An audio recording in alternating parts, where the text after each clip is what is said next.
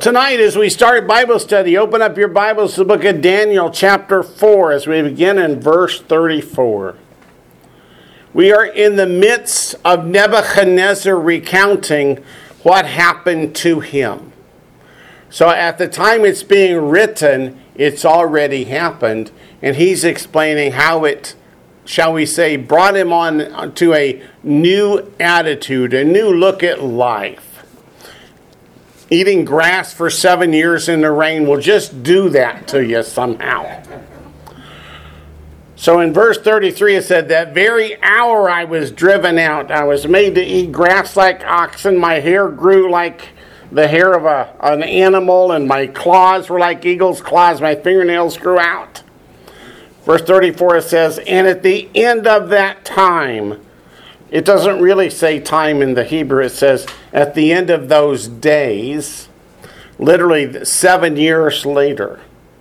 I, Nebuchadnezzar, lifted my eyes to heaven. What happened? I lifted my eyes to heaven. Even with the animal's heart and the animal's understanding, he looks up to heaven. And when he does that, says, And my understanding returned to me and I blessed the Most High. Who's the Most High? Talking about the Lord God. See, we've had a change of heart, literally. And praise and honor him who lives forever. For his dominion is an everlasting dominion, and his kingdom is from generation to generation. This is astounding. Because what did Nebuchadnezzar do after the image of Daniel 2 was explained to him that he was the head of gold, but that his kingdom was going to be overthrown by Medo Persia? He went out and made an image of all gold to say, My kingdom will last forever. Mine will go from generation to generation. And now he's saying, Well, no, it's not mine. Sorry, I was wrong. His dominion, the Lord our God's dominion, is an everlasting dominion, and his kingdom is from generation to generation, not mine. The not mine is implied.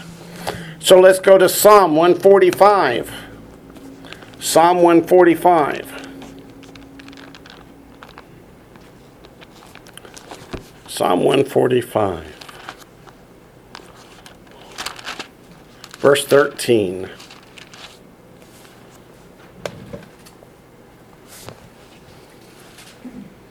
This is David praising the Lord our God. And he says, 1 in verse 13? Your kingdom is an everlasting kingdom, and your dominion endures throughout all generations. I wonder if while Nebuchadnezzar was eating grass for seven years, Daniel might not have been leading him down the path saying, Let me read to you from the scriptures. Because he sure hits right upon this Psalm of David. Look also to what do we just sing? Vayikra Shemo is from where? Isaiah 9. Isaiah 9. Let's go to Isaiah 9. Does it tell us that the Lord's kingdom will last forever and ever? Ah, but now put two and two together. Isaiah 9 6, Ki yelad yulad lanu, for unto us a child is born. That's the first coming. Unto us a son is given Ben Nitanyalanu. A son is given to us. That's the second coming.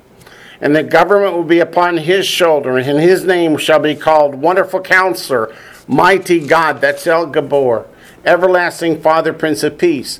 Of the increase of his government and peace, there will be no end. Upon the throne of David and over his kingdom to order and establish it with judgment and justice from that time forward, even forever. The zeal, Lord of hosts, will perform this. Now, wait a minute. In Daniel chapter 4, this was said of El Elyon, the Most High God. Is the scripture, when you put those verses together, telling us that our Messiah Yeshua is the Most High God? Yes, it is. Daniel chapter 7, verses 13 and 14. Just very quickly, since we'll get to them one of these days, probably. I was watching in the night visions. You're not there yet. Let me tap dance for a minute. I was watching in the night visions, and behold, one like the Son of Man. Who is that, the one like the Son of Man? That's our Messiah, Yeshua. Coming with the clouds of heaven. When does that happen? Armageddon, Revelation 19, verse 11. It came to the Ancient of Days. Who's the Ancient of Days? God the Father. Ah, what we're going to find out when we get here in chapter 7 is that's Messiah too. Ah. He came to himself. And they brought him near before him. Where is God? God is everywhere. Then to him was given dominion and glory and a kingdom, that all peoples, nations, and languages should serve him. His dominion is an everlasting dominion which shall not pass away, and his kingdom the one which shall not be destroyed. So he's called in Daniel chapter 4 El Elyon, the Most High God. He's called in Isaiah chapter 9, verse 6, he's called El Gibor, the mighty God. The word Gibor means a mighty warrior. So it's saying a God who is the mighty warrior, the one who will return in Revelation 19 for Armageddon, the one called in Daniel 7:13, the one like the Son of Man, coming with the clouds of heaven. Isn't it cool when you put all those verses together? Our God is an awesome God. Go back to Daniel chapter 4, verse 35 all the inhabitants of the earth are reputed as nothing, meaning in comparison.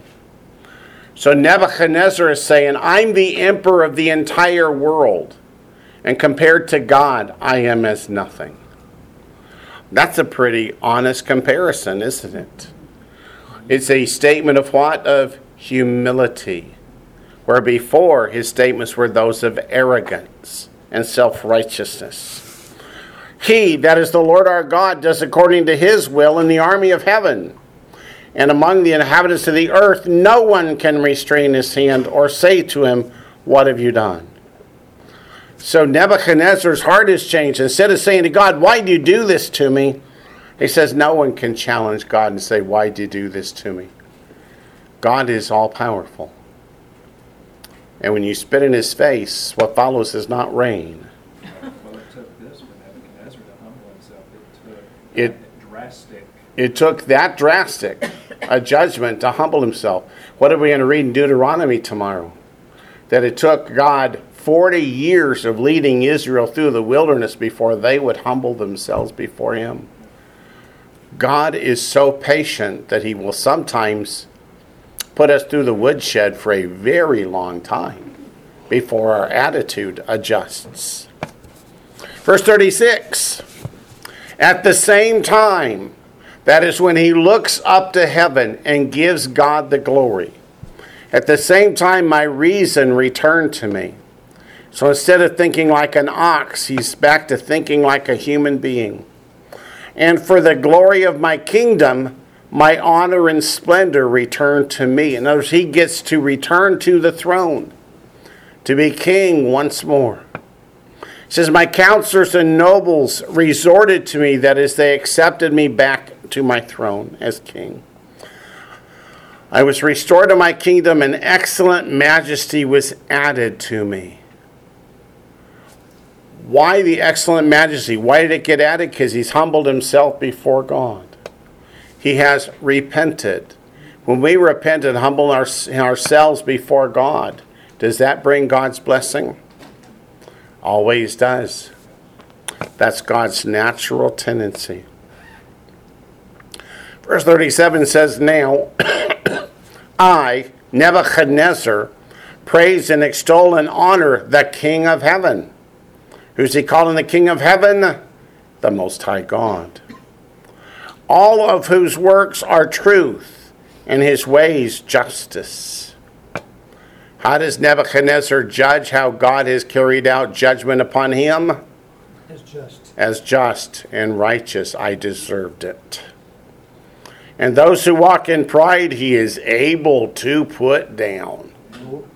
Yeah, Nebuchadnezzar has no doubt that God has the ability to put him in his place. At least 25 years pass now between verse 37 and chapter 5, verse 1. Nebuchadnezzar was succeeded by his son Evil Merodach. We find that in 2 Kings. He reigned for 23 years. Then Evil Merodach's son Belshazzar, who reigned for three years. And it's Belshazzar who is the subject of chapter 5. Probably died not too long after this particular event. Not immediately, but not too long afterward. Yeah, so there's at least 25 years that pass. So everybody go, do, do, do, do, do, do, do, do. They taught me that in Israel, and I liked it so much. I just can't let it go. Chapter 5, verse 1 Belshazzar the king made a great feast for a thousand of his lords and drank wine in the presence of the thousand. Why? Why does he do this? Show how great he is. And he's doing this to worship the Lord our God? No. He's leading his people in pagan idol worship. Oh no. Verse 2 While he tasted the wine, Belshazzar gave the command to bring the gold and silver vessels which his father Nebuchadnezzar had taken from the temple, which had been in Jerusalem, that the king and his lords, his wives and his concubines might drink from them. First thing we have to notice is there are theologians all over the place saying the Bible is not true. Because Belshazzar, his father was not Nebuchadnezzar. Nebuchadnezzar was his grandfather. So the Bible's wrong. No, it's not. You must realize that the Hebrew word av means father or any male ancestor. Father, grandfather, great grandfather. So they simply translated it as father without thinking about the fact that it might confuse people later. But yes, Nebuchadnezzar is the male ancestor of Belshazzar. So that is correct. So Nebuchadnezzar had taken the gold and silver cups from the temple and put them into his treasury, and now he brings them out to use them to worship pagan gods. Why didn't he use other vessels? Why these particular ones? Was it meant to spit in God's eye? It was absolutely meant to say, Look, I am better than this God of the Hebrews. Has he never heard Nebuchadnezzar's story? Of course he has. But what does he think? Oh, he was just a crazy old coot. After all, he did eat grass for seven years. So why should we put any stock in what he says? Okay, that's what's happened. So, verse 3 Then they brought the gold vessels that had been taken from the temple of the house of God, which had been in Jerusalem. And the king and his lords, his wives and his concubines drank from them. They drank wine and what? Praise the gods of gold and silver, bronze and iron, wood and stone. Did I hear it too? No. Okay. Cause, oh, we're in Daniel chapter 5. That was verse 4. So he gives no praise to God, no recognition of God at all, but rather is praising that his gods are more powerful than the God of Abraham, Isaac, and Jacob. How do you think he's wanting to know what salad tastes like? No, I think not. That's not what's in store for Belshazzar. So, verse 5 In the same hour, not days later, not a year later, in the same hour, the fingers of a man's hand appeared. What about the rest of the body? Nope. Just the fingers of a man's hand appeared and wrote opposite the lampstand. Why opposite the lampstand? So you could see it really clearly. On the plaster of the wall of the king's palace. Why not on a piece of paper? No, it's going to get written right into the plaster of the wall where it's going to be there for a long time. And the king saw the part of the hand that wrote. If you were the king, would this affect you at all? It even affects Belshazzar, who was so arrogant just a minute ago. It says what? And the king saw the part of the hand that wrote, verse 6, and the king's countenance changed. How do you put that modern language? He was scared to death. Yeah. mhm. And his thoughts troubled him, so that the joints of his hips were loosed and his knees knocked against each other. He is trembling in terror. Yes, he's heard what happened in Nebuchadnezzar. Yes, he's heard about the visions and the explanations. And he thought that he could just spit in God's face anyway. And here comes the message. You've heard the phrase, then there was the writing on the wall. Well, this is where it comes from. Whenever people say, I wish God would send me an email, I think, but don't write on the wall. Verse 7 The king cried aloud to bring in the astrologers, the Chaldeans, and the soothsayers. The king spoke, saying to the wise men of Babylon, Is Daniel here in this group? Apparently not. Whoever reads this writing and tells me its interpretation shall be clothed with purple and have a chain of gold around his neck, and he shall be the third ruler in the kingdom, meaning a ruler over a third of the kingdom. Remember, he rules the world, and there are many nations under him, and he's got second tier overseers that oversee kingdoms. So he has three main overseers that oversee each a third of his kingdom. So the other nations are under these three. So whoever can read and interpret this is going to get promoted up and boot out one of the current three. Verse 8 has a typo in it, if I can be so bold. Now all the king's wise men came, but they could not read the writing or make known to the king its interpretation. It's written in Aramaic. They read and speak Aramaic.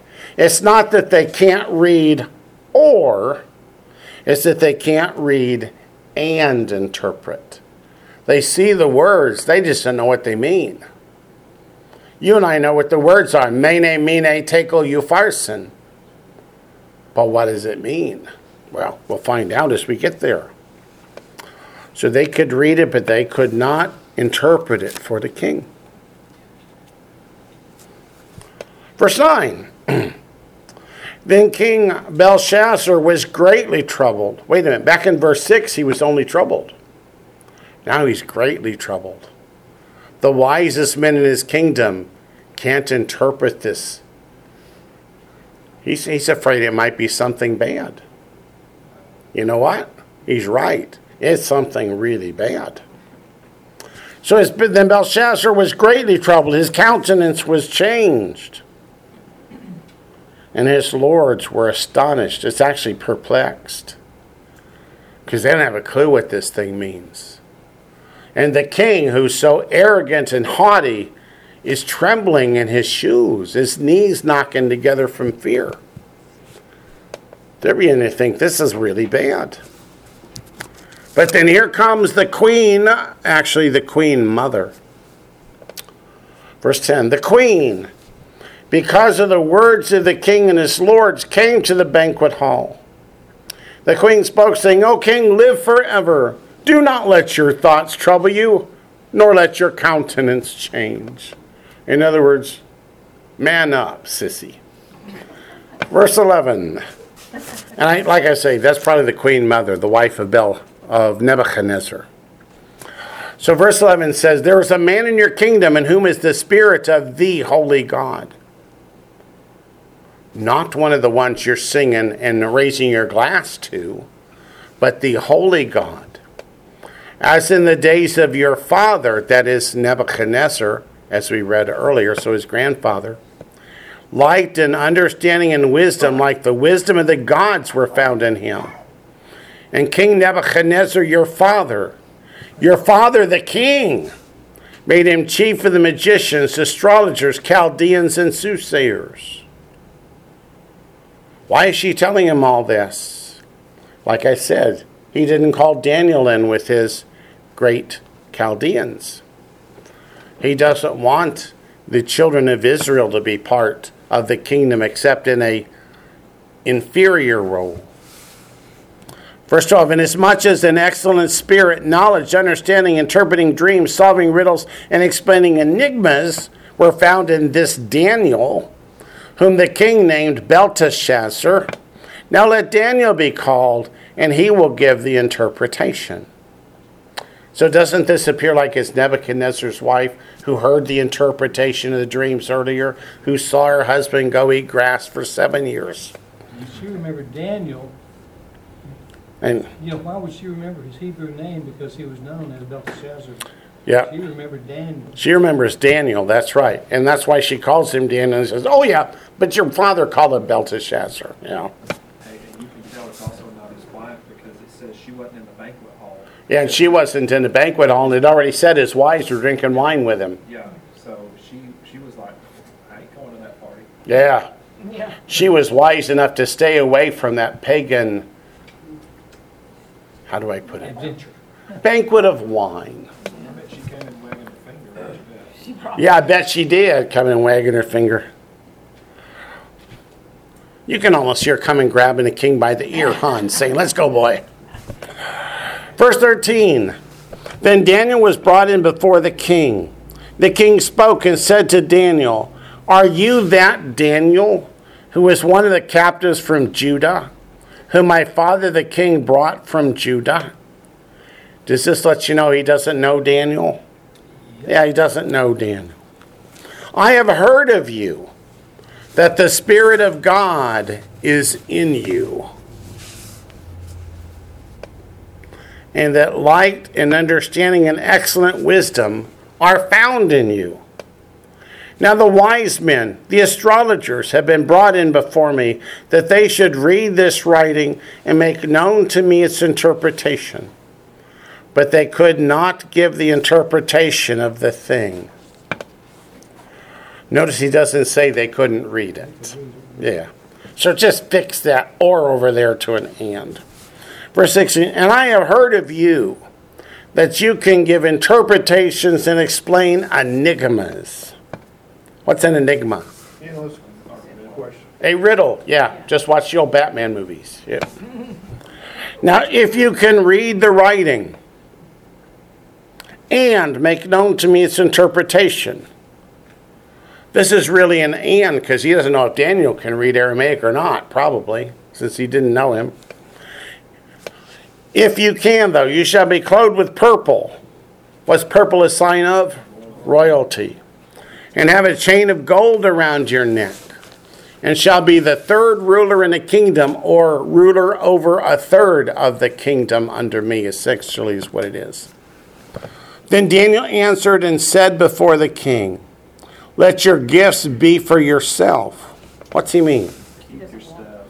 Keep your stuff. Yeah, the king was thinking, man, I got to bribe this guy to give me an answer. And Daniel says, I don't need your money. I don't need your power position.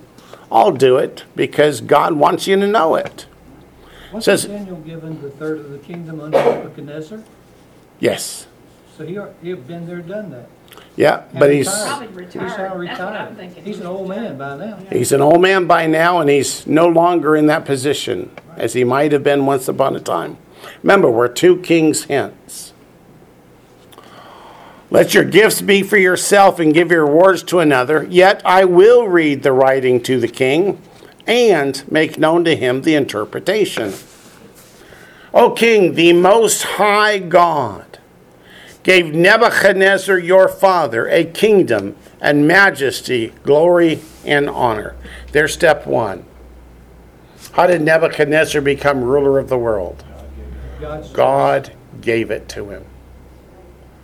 So, to whom did Nebuchadnezzar owe a debt of gratitude and thanks? to. But to God. So, what was Belteshazzar just doing? Praising whom? The idols. All the other gods. Which of those gods gave Nebuchadnezzar the kingdom? Answer none. And because of the majesty that he gave him, in other words, not because of anything Nebuchadnezzar did, but because of what God did. All peoples, nations, and languages trembled and feared before him. In other words, he conquered the world. Whomever he wished, he executed. Whomever he wished, he kept alive. Whomever he wished, he set up. And whomever he wished, he put down. But when his heart was lifted up, what's that mean? Prideful, arrogant. And his spirit was hardened in pride. He was deposed from his kingly throne, and they took his glory from him. I thought the king just asked him to read the message.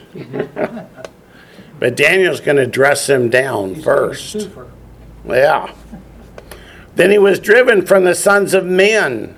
His heart was made like the beasts, and his dwelling was with the wild donkeys. They fed him with grass like oxen, and his body was wet with the dew of heaven, until he knew that the Most High God rules in the kingdom of men and appoints over it whomever he chooses. Does this relate to the message somehow? Yeah. It most certainly does. He's reminding, of- reminding him of history he probably already knew, but had Daniel's like a Say aside. typical old man. He says, have I told you this before? Well, he's, he's telling him, Twenty son, you're times. about to lose your kingdom. He's telling him God gave the kingdom and God can take it away. That's why he's starting out with the kingdom came from God. When Nebuchadnezzar rose up in pride and arrogance, he lost the kingdom for seven years, but when he repented and turned back, then it was restored to him. Yep. That's why in verse 21 it says, Until he knew that the Most High God rules in the kingdom of men and appoints over it whomever he chooses. But you, his son Belshazzar, have not humbled your heart, although you knew all this. Ah, so Belshazzar did know. But Belshazzar didn't tell Daniel. How does Daniel know that he knew? Daniel. Because Daniel's a prophet, and God knows everything. He could have been there as this kid dandled on his grandpa's knees. Could have been. Could have been. So, verse 22 this is why God doesn't need to t- give Belshazzar seven years to repent. Belshazzar has Nebuchadnezzar's story and Nebuchadnezzar's repentance. Hmm. Are we supposed to learn lessons from what's come before us? Then why didn't Paul in the New Testament tell us that we should learn lessons from the Old Testament? He did. He did. Yeah. Where? In the New Testament. What's that? Romans 15. He's listening to Andy who said, unhitch yourself Keep a finger and turn to from Romans. the Old Testament. He also said in First Corinthians 10. But let's go to Romans 15 first.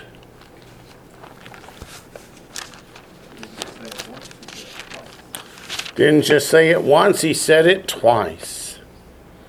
Romans chapter 15, verse 4. For whatever thing, oops, you're not there yet. Romans 15, verse 4. Sorry, don't let me get ahead of you. For whatever things were written before were written why? For our learning. for our learning, that we, through the patience and comfort of the Scriptures, might have hope. And then you said, go to 1 Corinthians 10, verse Near the beginning, near the beginning, verse 11. Verse 11. I'm sorry, which, 1 Corinthians chapter 10, verse 11. Well, you can start at 6 because it says the same thing as verse 11, Yeah. But for the Sake of time. sake of time, we'll just make a note that Romans 15 4 and 1 Corinthians 10 11 give us actually the same lesson in different words.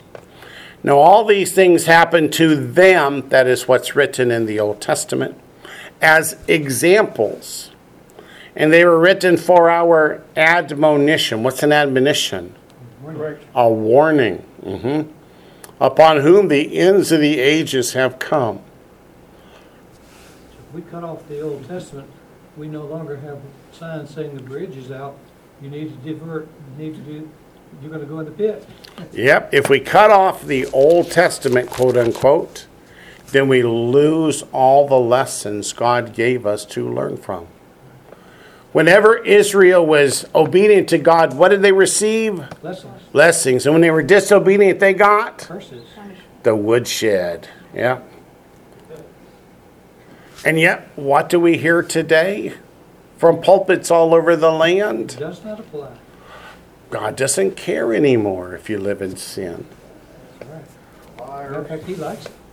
Yeah, just wait till tomorrow when we come back to Deuteronomy. Okay, back to Daniel chapter 5, because I digress. Verse 22 But you, his son, or in this case, grandson, same, same word, just like Av means father or any male ancestor, Bane means son or any male descendant. But you, his son Belshazzar, have not humbled your heart, although you knew all this and you have lifted yourself up against the Lord of heaven. How did he do that? By taking those gold and silver cups that Nebuchadnezzar had taken from God's temple and using them to praise who? False God. False gods like Baal and Ishtar. What had the northern kingdom done? When the crops would come in and God would give them wheat bountifully, who would they give praise to? Oh, Baal and Ishtar. How did that go over for them? Not so good. So here is Belshazzar as king of the world because God gave it to Nebuchadnezzar, who gave it to Evil-Merodach and passed it on to Belshazzar, and is praising gods of wood, iron, and stone, etc. Yeah, This reminds me of This reminds you of what? Luke chapter twelve where it talks about. Luke chapter 12, where it talks about. If you've been given much, you're required of much. Ah, to whom much is given, much is required. So, like, that's, it explains why Belshazzar's punishment was like that, because he was, he had that example from Nebuchadnezzar. He Exactly. chose to ignore it. Yep. If he had not had that example from Nebuchadnezzar, God might have given him a grace period to learn. But knowing what had happened, judgment's about to fall. So let's get on to it. Judgment's about to fall. The writing's on the wall. Verse 23 And you have lifted yourself up against the Lord of heaven. They have brought you they have brought the vessels of his house. Whose house? The Lord of heaven. Before you, and you and your lords, your wives and your concubines have drunk wine from them. And you have praised the gods of silver and gold, bronze and iron, wood and stone, which do not see or hear or know. but the Lord our God heard and saw and knew, right? And the God who holds your breath in his hands and owns all your ways, you have not glorified. What's it mean who holds your breath in his hand? He held hold your Very very life. life. Your very life. Uh huh. He knows when your last breath will be taken. He's telling him which is about to be your last. Yeah, exactly. Then the fingers of the hand were sent from him. And this writing was written.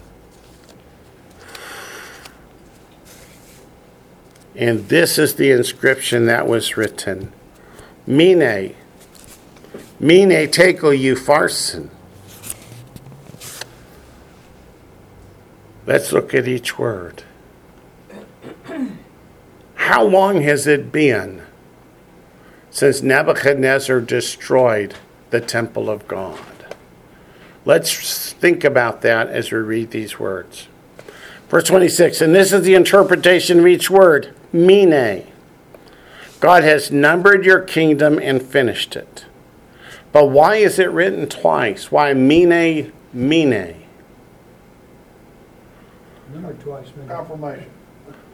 Not exactly, I don't think. Here's my thought Mene, God has numbered your kingdom and finished it.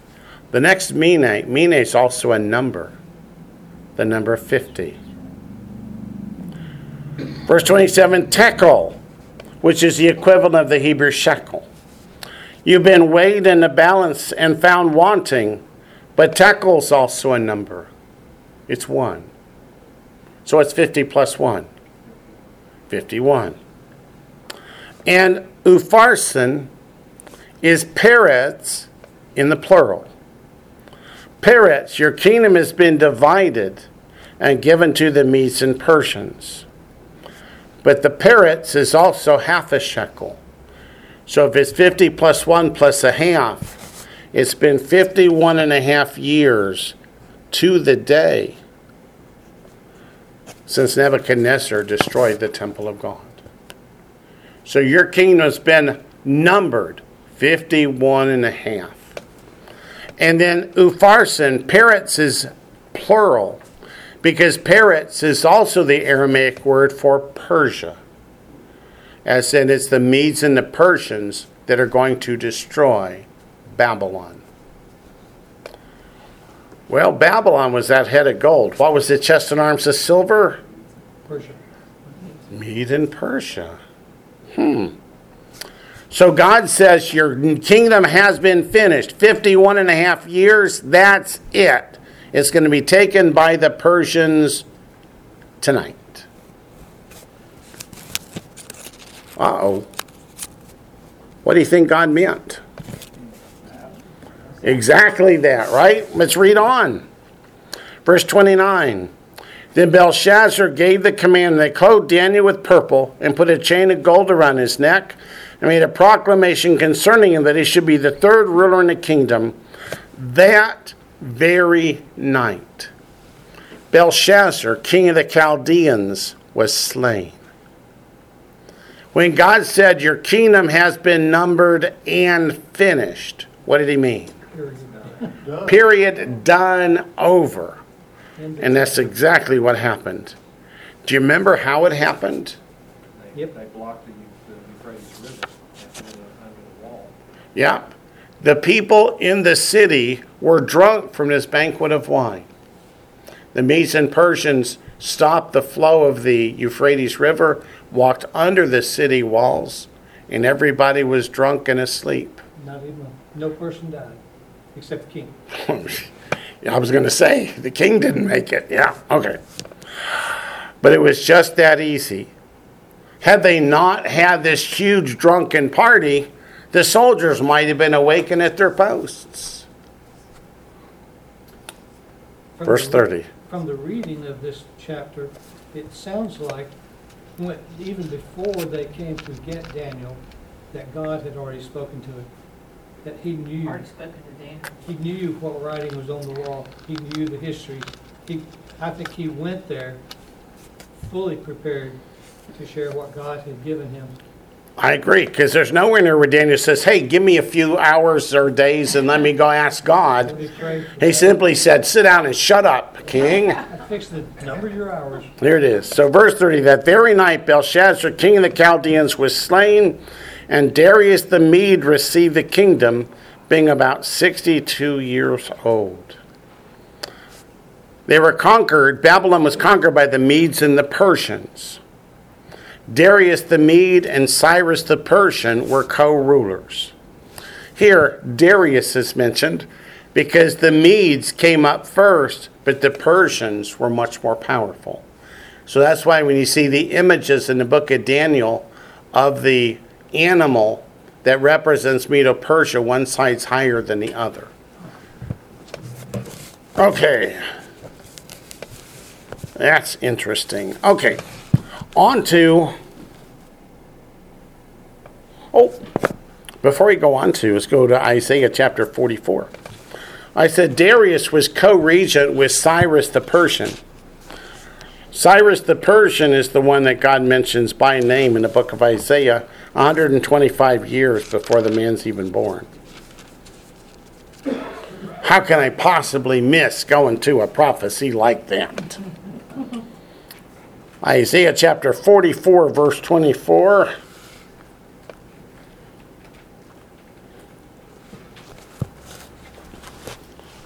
Isaiah chapter 44, verse 24. I heard Jewish rabbis talking about this, these particular verses today as they were starting to think maybe we shouldn't have been so quick to reject Yeshua of Nazareth. So, are you at Isaiah 44, verse 24? Here we go. Thus says the Lord, your Redeemer. What's a Redeemer? What's a Goel? A near kinsman who pays a debt you cannot pay for yourself. This word Lord is the tetragrammaton, Yod He Vav He. So it is the Lord, as he's called throughout the Old Testament, that is our Redeemer, our Messiah. And he who formed you from the womb, I am the Lord who makes all things, who stretches out the heavens all alone. That's Genesis 1, but it's also John chapter 1 and Colossians chapter 1. Who spreads abroad the earth by myself, who frustrates the signs of the babblers and drives diviners mad, who turns wise men backward and makes their knowledge foolishness. What happened to all of Babylon's wise men? Daniel one, Daniel five. Daniel 1, Daniel 5, they just fall all over themselves, don't they? Uh-huh. Who confirms the word of his servant and performs the counsel of his messengers, who says to Jerusalem, You shall be inhabited, to the cities of Judah, you shall be rebuilt. And I will raise up her waste places. Who says to the deep, Be dry, and I will dry up your rivers. How did Medo Persia overtake Babylon? Dried up the rivers who says of Cyrus, that's the king of Persia, who is co regents with Darius the Mede. He is my shepherd and shall perform all my pleasure, saying to Jerusalem, You shall be built, and to the temple, Your foundation shall be laid. In which book of the Bible does Cyrus say, God told me to do this, so go do it? That's in Ezra chapter 1. And chapter 45 goes on to say, Thus says the Lord to his anointed. His anointed is Messiah, Mashiach. He calls Cyrus not the Messiah, but a Messiah. To Cyrus, whose right hand I have held, to subdue nations before him. How did the Medes and Persians overthrow the Babylonians in a city that couldn't be taken? Was by the hand of God, right? And loose the armor of kings, that's referring to Belshazzar. To open before him the double door so the gates will not be shut. Etc., etc. Okay, cool. Back to Daniel, chapter 6. about hundred and fifty years. About 125 years before Cyrus is even born.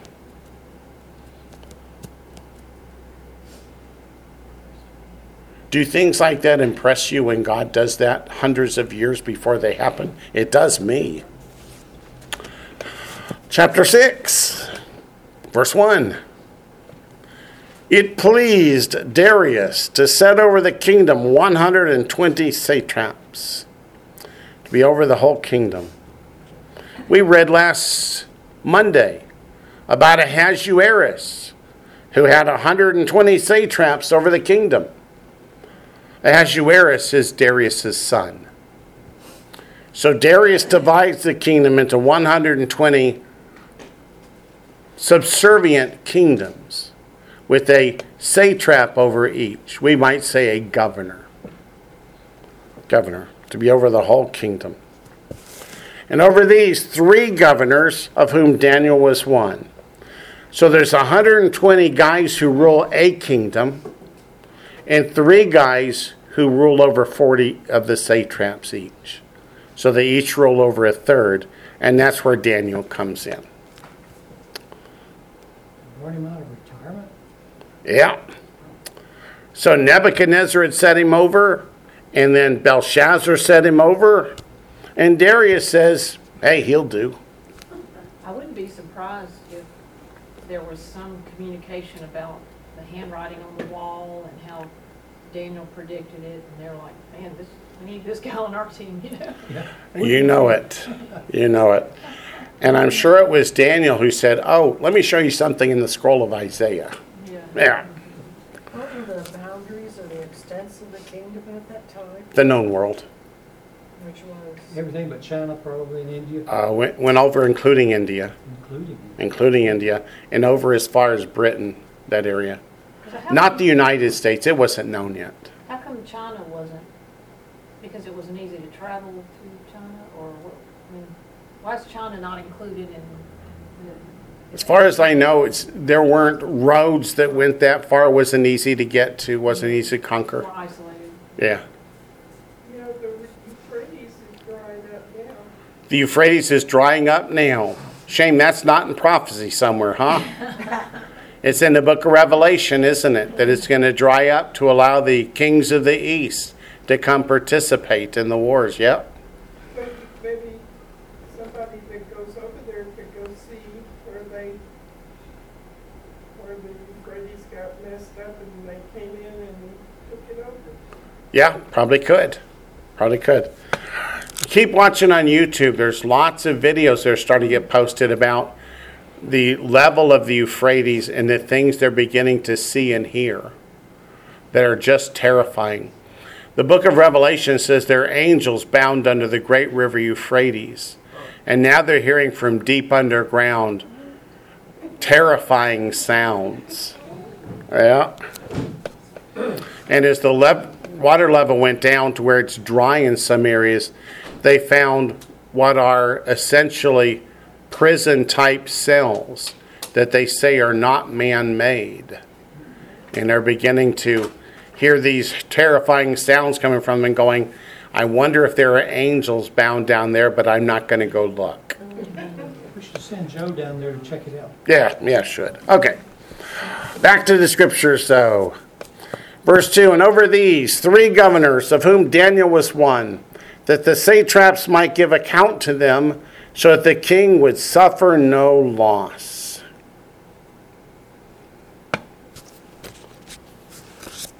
How old is Daniel by this point? He's pretty old. He was, they say, about 16 when he went into captivity, and that's been a good 70 years or so ago. So he's got to be at least in his 80s to 90s. How, how long was the captivity that Daniel prayed to, to end? 70 years. That was the one. That's the one. And that's going to be in Daniel 9, where he's going to pray that it's time. Now, was he in the first group of exiles? He was in the first group of exiles. Okay. The first group of exiles were those who God said, go, and said, okay, God, you told us to go, we'll go. So if he was sixteen then, he could be getting near eighty. He If could be getting if it's over been- 80, yeah. It's been nearly seventy years. It has been. At this point, it hadn't been the full time, but it's getting there. Yeah, remember it's 51 and a half years since Nebuchadnezzar destroyed the temple. That was on the third wave of exiles, not the first. first. So we're getting at the end of the 70 years, and it's time for the children of Israel to go home. And that's why in Ezra chapter 1, it's Cyrus saying, God told me to have you build him his temple back in Jerusalem. Go build it. Yeah. So that's the time we're getting to. So, verse 2 And over these three governors, of whom Daniel was one, that the satraps might give account to them, so that the king would suffer no loss. So, the three overseers of the 40 satraps each, their job is to make sure the satraps stay honest. And when they collect the tributes, that they pass them on to the king and not put them into their own pockets. How would you like to have a true prophet of God looking over your shoulder to make sure you're keeping the books accurately? Listen, hmm. I'd love one of those right now, in our country. Would you? Over, yeah, watching over our government? Checking, Yeah, out- checking out the January the sixth videos. yeah, yeah. Let's, let's not do that on the tape, though. Okay. Verse 3. Then this Daniel distinguished himself above the governors and satraps because an excellent spirit was in him. And the king gave thought to setting him over the whole realm. That is to set him over the three governors who were over the 120 satraps. Do you think this would cause any kind of jealousy? Have we read the story of Daniel in the lion's den yet? No, it's we're about to.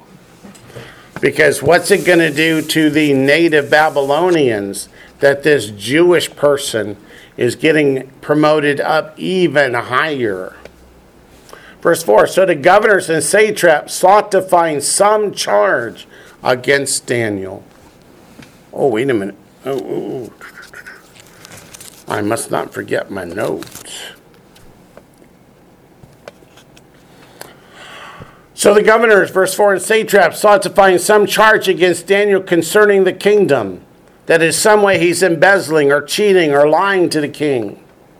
But they could find no charge or fault because he was faithful, nor was there any error or fault found in him. How would you like that to be the way the Bible records your character?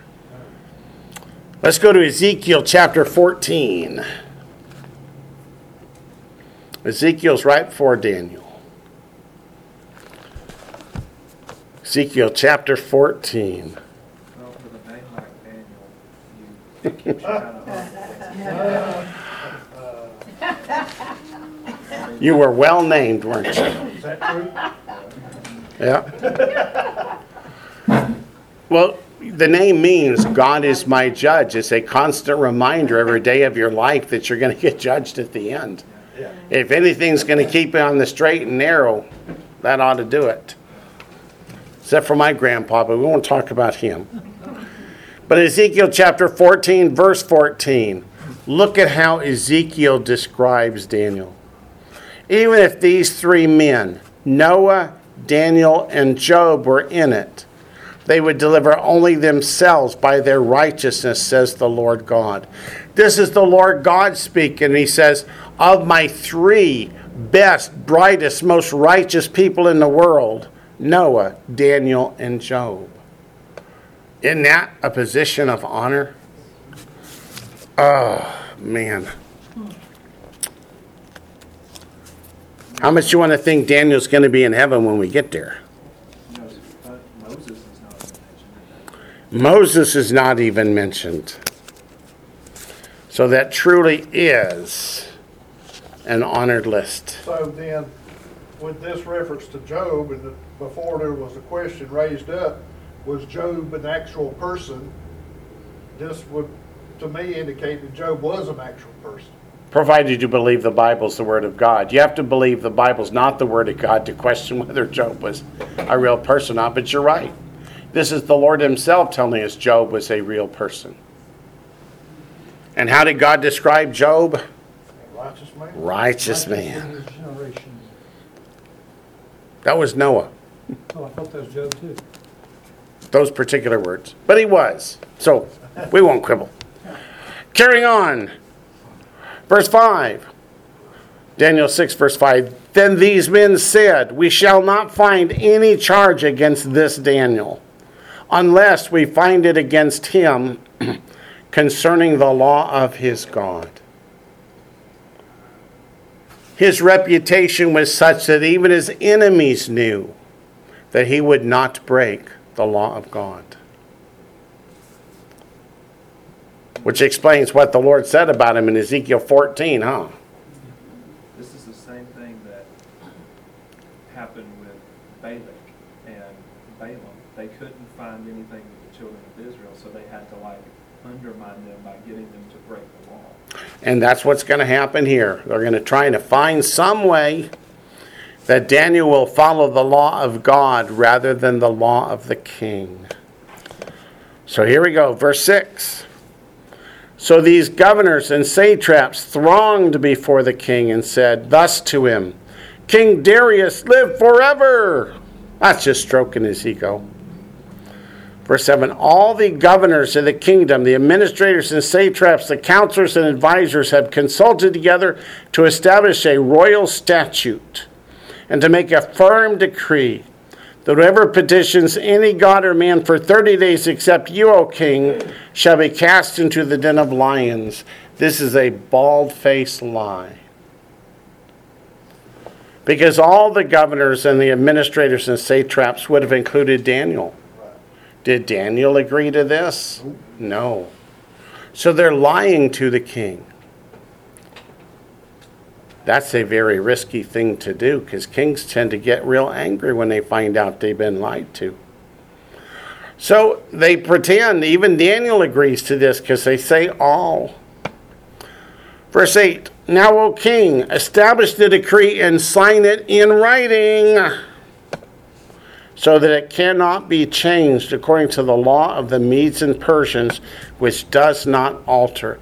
This is a very, very important concept that I want us to get a hold of.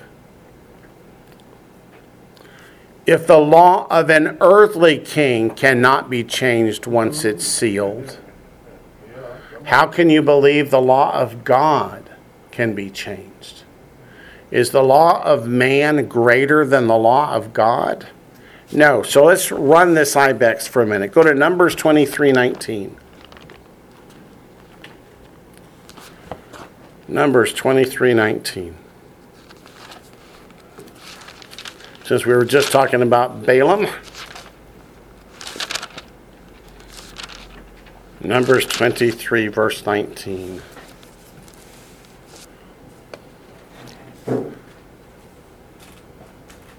Numbers 23:19. God is not a man that he should lie, nor a son of man that he should repent. What does that word repent mean? Changes my mind. Change his mind. Or has he said and will he not do? Or has he spoken and will he not make good? How many theologians have you heard from a pulpit that say God changes his mind all the time? I think there, it's a little confusing when it said, when it, uh, in Genesis, it says God repented of making man. Yeah, they shouldn't have used the word repented. Yeah, Exactly. It's simply the way some of our English translations have strayed too far from the original meaning. So Numbers 23:19 says God does not change his mind. If he says it, he will do it. But a lot of the translators are not that familiar with biblical Hebrew. I got to admit before I studied biblical Hebrew, I started looking to see what Hebrew word is shall. What Hebrew word is will? What Hebrew word is might?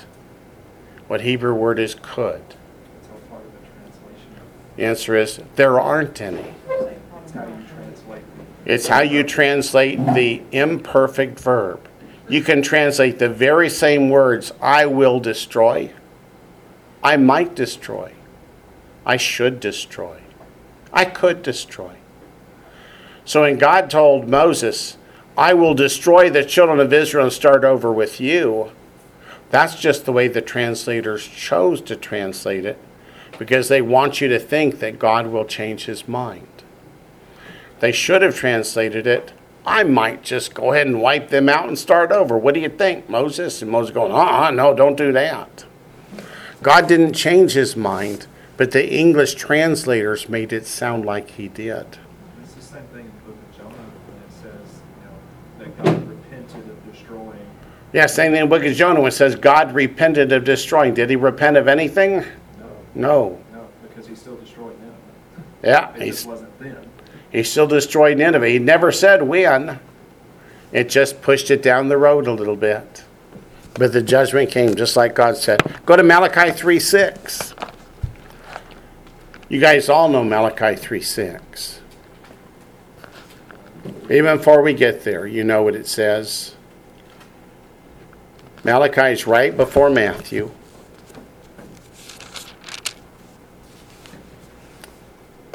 For I am the Lord, I what? Do not change. Psalm 89 34.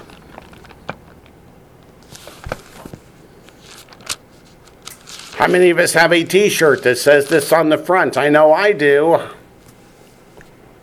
Psalm 89 34. My covenant I will not break, nor alter the word that has gone out of my lips. So when you say, oh, God changes his mind all the time, you're saying God's a liar. I recommend we not call God a liar because he might just take offense. Psalm 119, verse 89. But you know, you'd think if this would be an elementary principle, Yes, this is an elementary principle. but it's, it's sad how so many people that, you know, call themselves believers, you, this is where you have to start. You have to establish this foundation with them in order, bef- before you can tell them anything else. Yeah. But do you know why the church pushes so hard to say that God changes his mind regularly? Well, it's to support their doctrine. It's to support the doctrine that the law has been abolished. God changed his mind. He doesn't want that anymore. Because if you actually read the Bible, you'll see that he doesn't change, which makes. When you read the Bible, it says he really doesn't change, and their doctrine collapses. And very few people have read the Bible. Psalm 119, verse 89, you're going to read it every word. Forever, O Lord, your word is settled in heaven. Forever, O Lord, your word is settled in heaven. And this was a long time before a lot of these books were written. This was a long time ago, wasn't it, that this was penned? And does it say what? God will change his mind one of these days? No. I sure hope God doesn't change his mind. Uh-huh. We need Yeah. to be consistent, you know? Yepper. What if we came to Judgment Day and the Lord said, Change. I changed my mind. Salvation is not by faith, it's by works. Did you earn it? and what are you going to do? Go, well, wait a minute. That's not fair. You changed the rules. No, God doesn't change the rules. Look at Psalm 119, verse 126. Did you have something, Daniel? Well, I was gonna say, you know, that Psalm one nineteen, one eighty-nine, or eighty-nine, where it says your word is settled in heaven forever. Yeah. And if you can tie that right to John one one, which says, in the beginning was the word. It always has been. It always has been. So if it's always settled, if it's been settled, then it can't change. And in Matthew 24, the Lord said, Heaven and earth shall pass away, but my words shall never pass away. So that same word that was settled in heaven, in John one says, became flesh. Right? So it's gotta be the same word. It is. Messiah is the Word incarnate. What was Matthew? Matthew 24, verse 35. Twenty-four, thirty-five, thank you. Yeah. But we don't turn there because it says, Heaven and earth shall pass away, but my word shall never pass away. So that's exactly what it says. Psalm 119, verse 126. This one is one that I wish was better known. Maybe I should put this in a t shirt. It is time for you to act, O Lord, for they have regarded your law as void.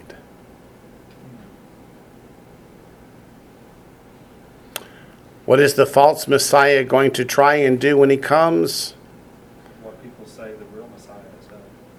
Yep. To declare the law as void, right? Yep, yep, yep. Okay. Back to Daniel before I get preachy. So if the law was abolished with Messiah, then what's the job of the false Messiah? If the law was abolished with Messiah, what would be the job of the false Messiah? It would make them one and the same. It would make Messiah and Satan on the same path with the same objective. And that isn't happening. So he's gonna come and say, I'm here to abolish the law. It's already been abolished. Well, Hey, well, I got, se- I got seven years. so- it's like Yeshua came so that the Gentiles, who were never under the law, will no longer be under the law. Right. Uh, wait a minute. Yeah. Okay, let's get back to the scriptures. Let's see. We're in, still in chapter 6, aren't we? Verse 10. Uh, probably not. Verse 9.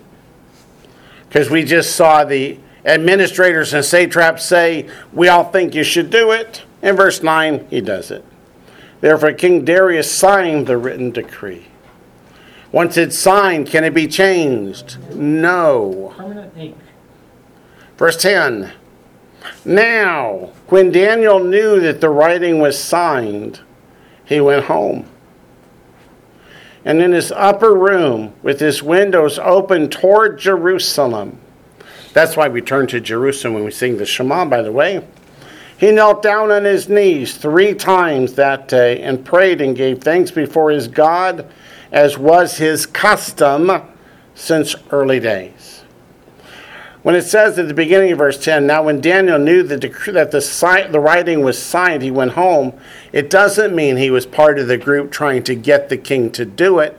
It means that he goes home with the full knowledge that if he calls on any god except the God of Darius, he's going to break the law. And what does he do? Does he go home and think about it? He opens the window so He goes home and opens the window so everybody can see and hear that whatever King Darius wants, he's going to worship the God of Abraham, Isaac, and Jacob. He kneels down and prays three times that day. What times were those? It's going to be 9, noon, and 3, right?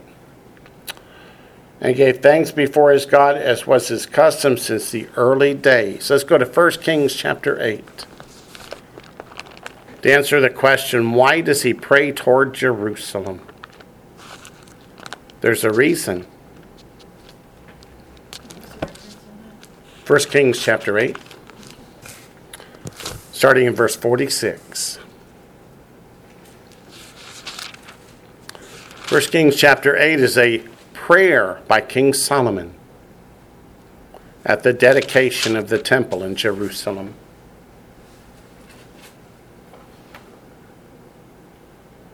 First Kings chapter 8, starting in verse 46.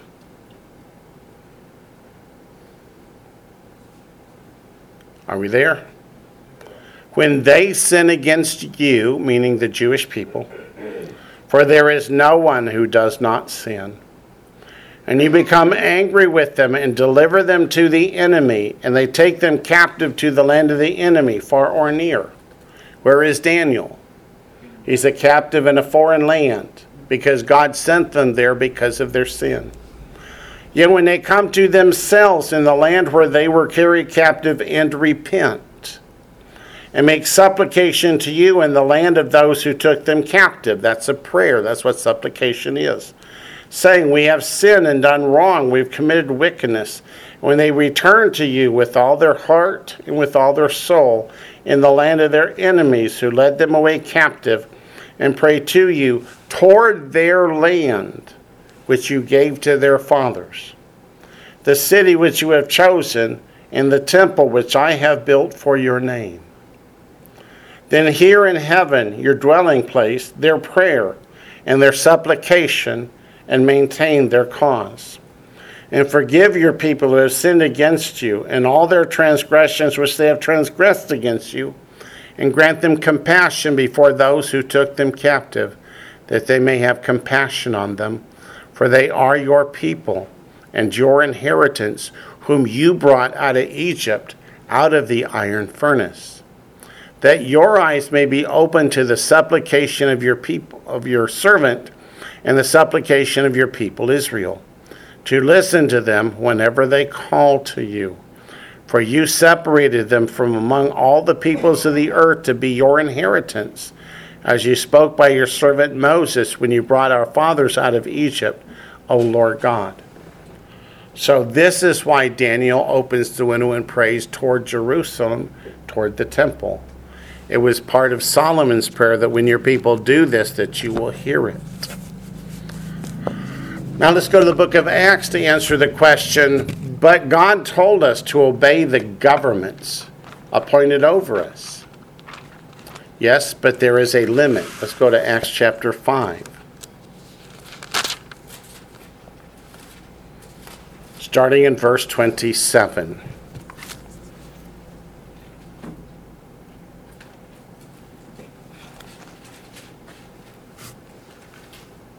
Acts chapter 5, starting in verse 27.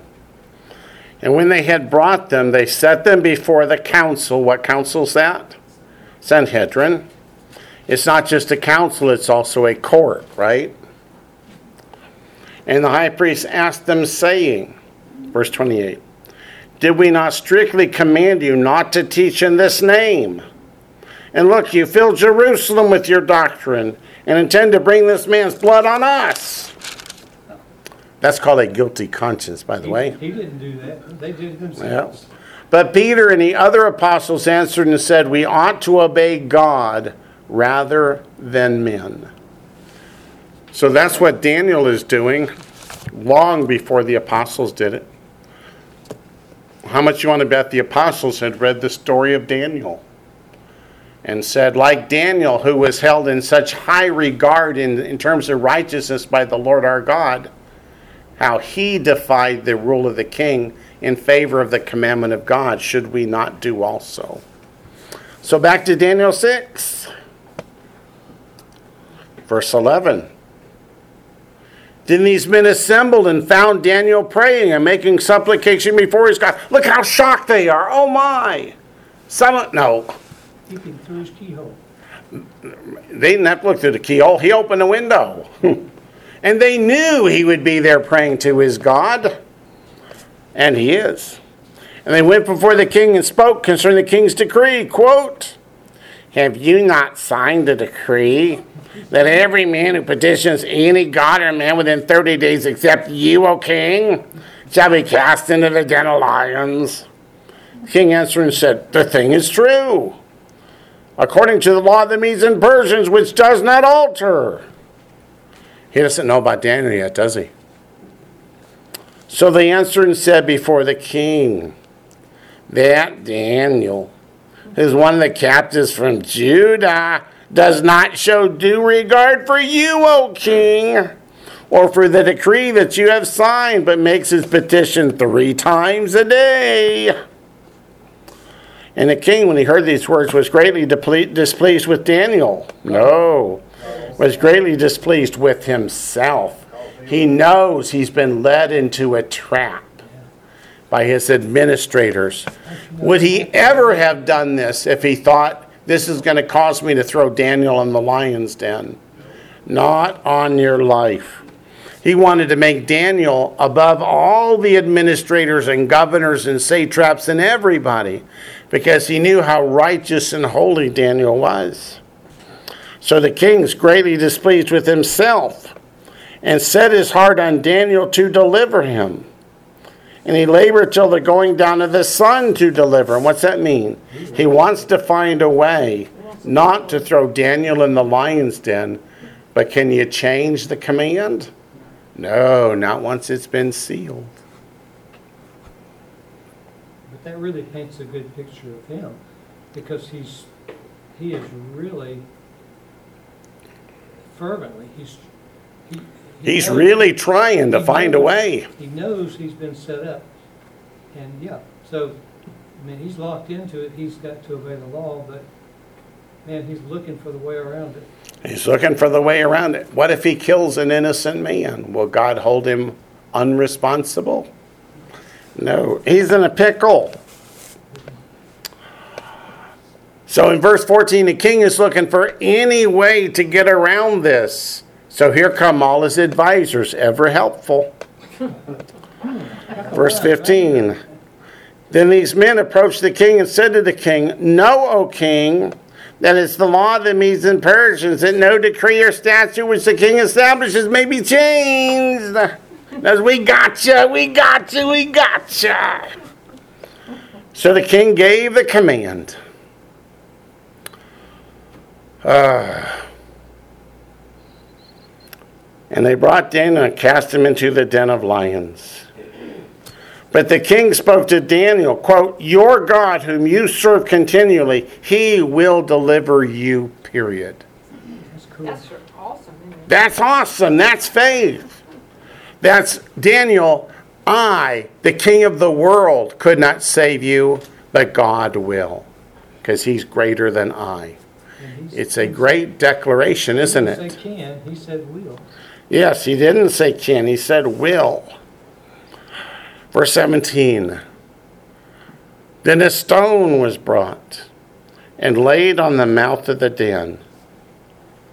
And the king sealed it with his own signet ring with the things of his lords, that the purpose concerning Daniel might not be changed. Does that knock your socks off? How many graves in the Bible, in the history of mankind, are sealed? Two. Two. Let's go to Matthew chapter 27. And how did that sealing work both times? It did not work. Not at all. That wax did not hold. Matthew 27, verses 62 to 66. That was one of the most exciting things in archaeology that I learned in the last few years. The last time I was at the tomb, they were still saying, well, this probably isn't the right place. But since then, the archaeologists have found the holes where the seals were placed across the stone of that tomb. I only know of two tombs that had ever been sealed like that. Matthew chapter 27, starting in verse 62. On the next day, which followed the day of preparation, that's so that's the first day of the feast of unleavened bread. The chief priests and the Pharisees gathered together to Pilate, saying, Sir, we remember while he was still alive how that deceiver said, After three days I will rise. Therefore, command that the tomb be made secure until the third day, lest his disciples come by night and steal him away, and say to the people, He has risen from the dead. So the last deception will be worse than the first. But I said to them, You have a guard. Go your way. Make it as secure as you know how. Did you hear what Pilate said? He essentially says, It ain't going to do you any good, but you can try. So they went and made the tomb secure, sealing the stone and setting the guard. So let's go back and see what happened to Daniel when they sealed the entrance to the lion's den. Verse 18. Now the king went to his palace and spent the night feasting. No, fasting. Why is the king fasting? He's fasting for God to intervene and deliver Daniel. You got religion all of a sudden. Yeah, and no musicians were brought before him. There are others who say it shouldn't be musicians, it should be table. That is, he wouldn't even let food be brought in before him. And it says also his sleep went from him. So he's going to stay up, pacing the floor, fasting, praying on behalf of Daniel. Then the king arose very early in the morning.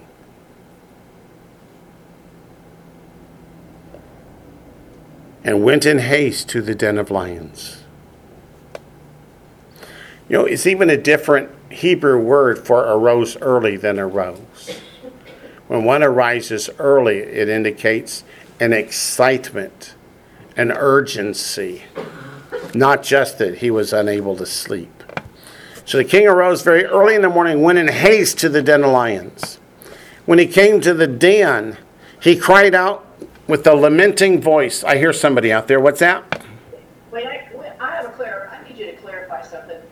In my former walk, I, I was always told that God does nothing except answer to prayer. So, and prayer and fasting. So it put me into this mode of, I've got to pray, I've got to fast, I've got to do this works-oriented thing to get God, bend God's arm to make him do something that I need done. But that's not the correct way. Now I understand that that's not how you live your life. You live by faith. Right. What just what Daniel just what the, the king did, he prayed and fasted to get God to change his mind, right? No, not to get God to change his mind. What was it? He knew, he already said, God will protect you. So his prayer and fasting was as much in thanks to God as anything. Okay. So that whole I don't know where that philosophy came up or that teaching that God does nothing unless you pray and fast. But it's it's not There are demons It is not true, but there was a time when the apostles were unable to cast demons out of an individual, and the Lord said, This kind only goes out by prayer and fasting. There is no verse in the Bible that says God does nothing without prayer and fasting. Yeah. Okay. So they must have made a doctrine from that statement and just Yep. carried it over. carried over, blew it up, put fences around it. Uh, yeah. Okay, Thank you. yep. Verse 20. And when he came to the den, he cried out with a lamenting voice to Daniel. What does it mean, lamenting? He's crying. He's weeping, he's sorry that he had to throw Daniel in there. It hurts his heart. The king spoke, saying to Daniel, notice, saying to Daniel.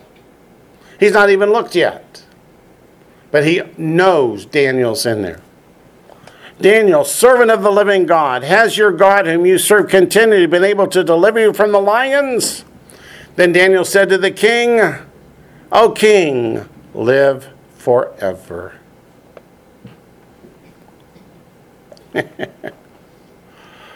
Can you see the relief on the king's face? Can you just picture it? And the I knew it, I knew it, I knew it. That Daniel's God would not let any harm come to him. Do you think he'd heard about Shadrach, Meshach, and Abednego and that there was no smoke, even smell on their clothes? I bet he did. Verse 22 My God sent his angel and shut the lions' mouths so that they have not hurt me, because I was found innocent before him. And also, O king, I have done no wrong before you. Now the king was what? Exceedingly glad for him. Exceedingly glad for him.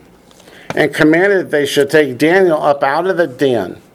So Daniel was taken up out of the den, and no injury whatever was found on him because he believed in his God. Look at that word believed. In Aramaic, that word is Hamin. The Hebrew side of the le- um, lexicon, word 540, is the Aramaic equivalent of Ha'amin. Turn back to Genesis chapter 15, verse 6. Genesis 15, verse 6, where Avram believed God and God accounted him for righteousness. It's the same word, but in Aramaic instead of Hebrew.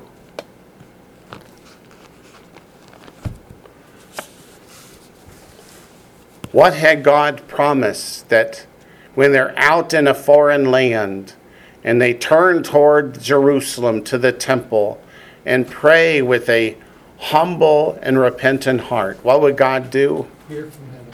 Hear from heaven. What did God do? He heard from heaven. So notice verse 23 says So Daniel was taken up out of the den, and no injury whatever was found in him because he believed in his God. God promised it, and he believed it. Go to Isaiah 66 14.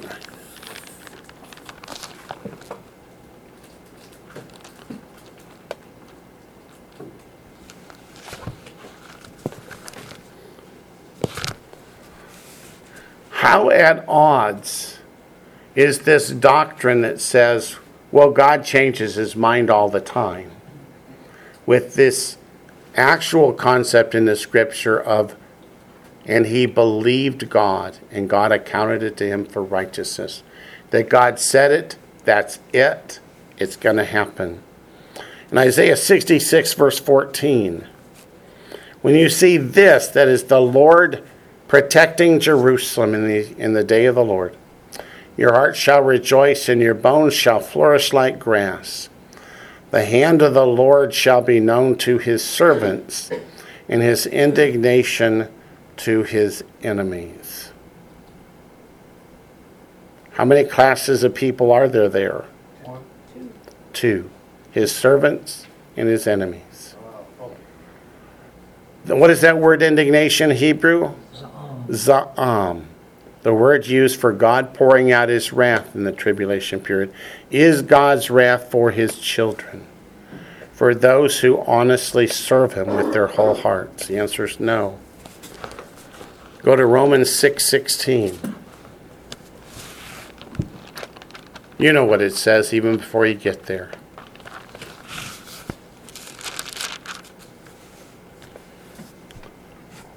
Do you not know that to whom you present yourselves servants to obey, you are that one servants whom you obey, whether of sin leading to death or of obedience leading to righteousness.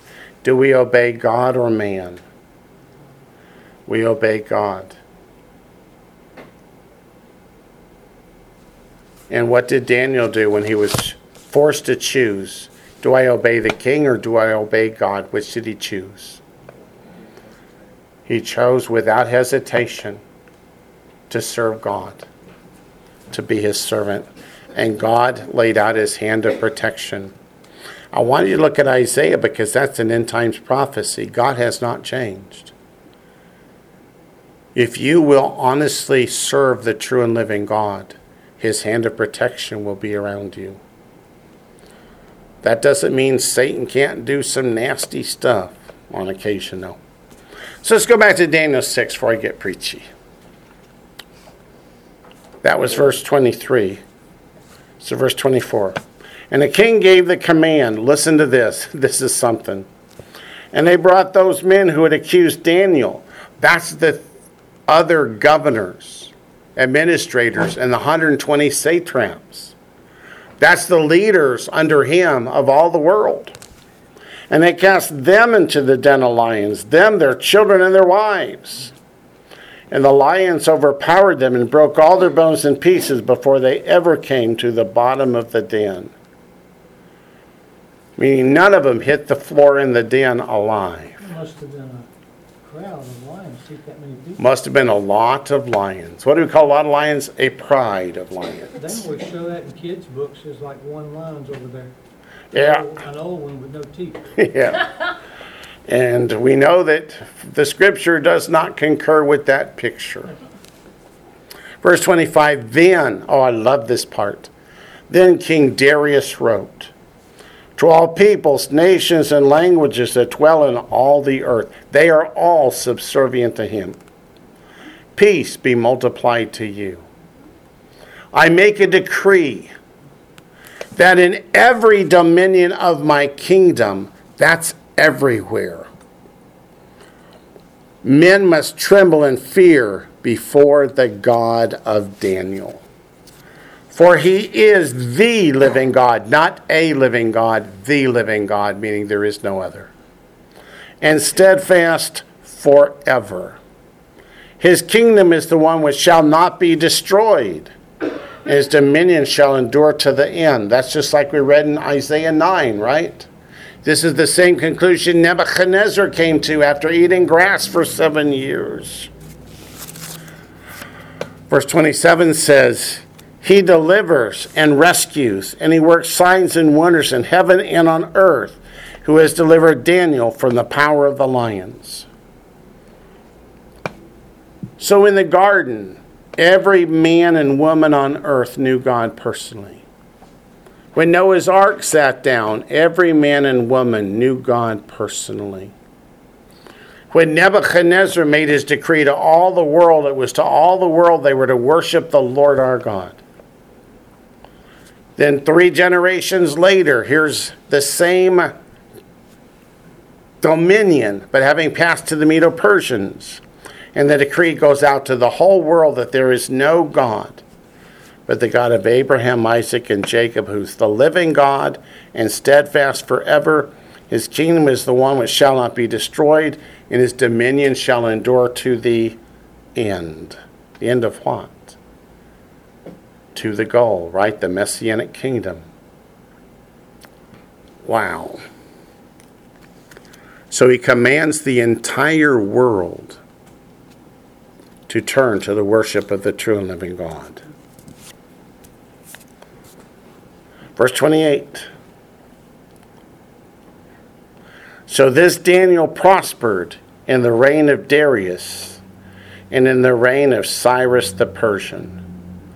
They're the co regents. And this verse ends the portion of the book of Daniel that is history.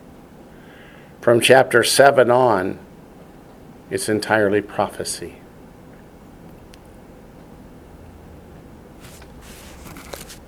So it says Daniel prospered in the reign of Darius, in the reign of Cyrus the Persian. Then what happens? He kind of passes out of history, right? He's getting pretty old. And who is the son of Cyrus the Persian? But Ahasuerus or Xerxes. And his mom- The king in the book of Esther. What's that? And Esther was in the up, up lineage from that crowd. Was it Esther? Esther marries Ahasuerus, the son of Oh, Cyrus. okay. It's her son that allows the children of Israel to go home. But Ahasuerus doesn't seem to be aware of Daniel. So, did Daniel die? According to the Jewish sages, no, Daniel went back to Israel to help rebuild Jerusalem. I wasn't there, but that's what they say. Yes, ma'am. You had a question, didn't you, Miss Nancy? No, sorry. Just thinking, Ah, okay. thinking. All right. So this is where we'll stop for this week. We'll pick up next week, Lord willing, in Daniel chapter 7.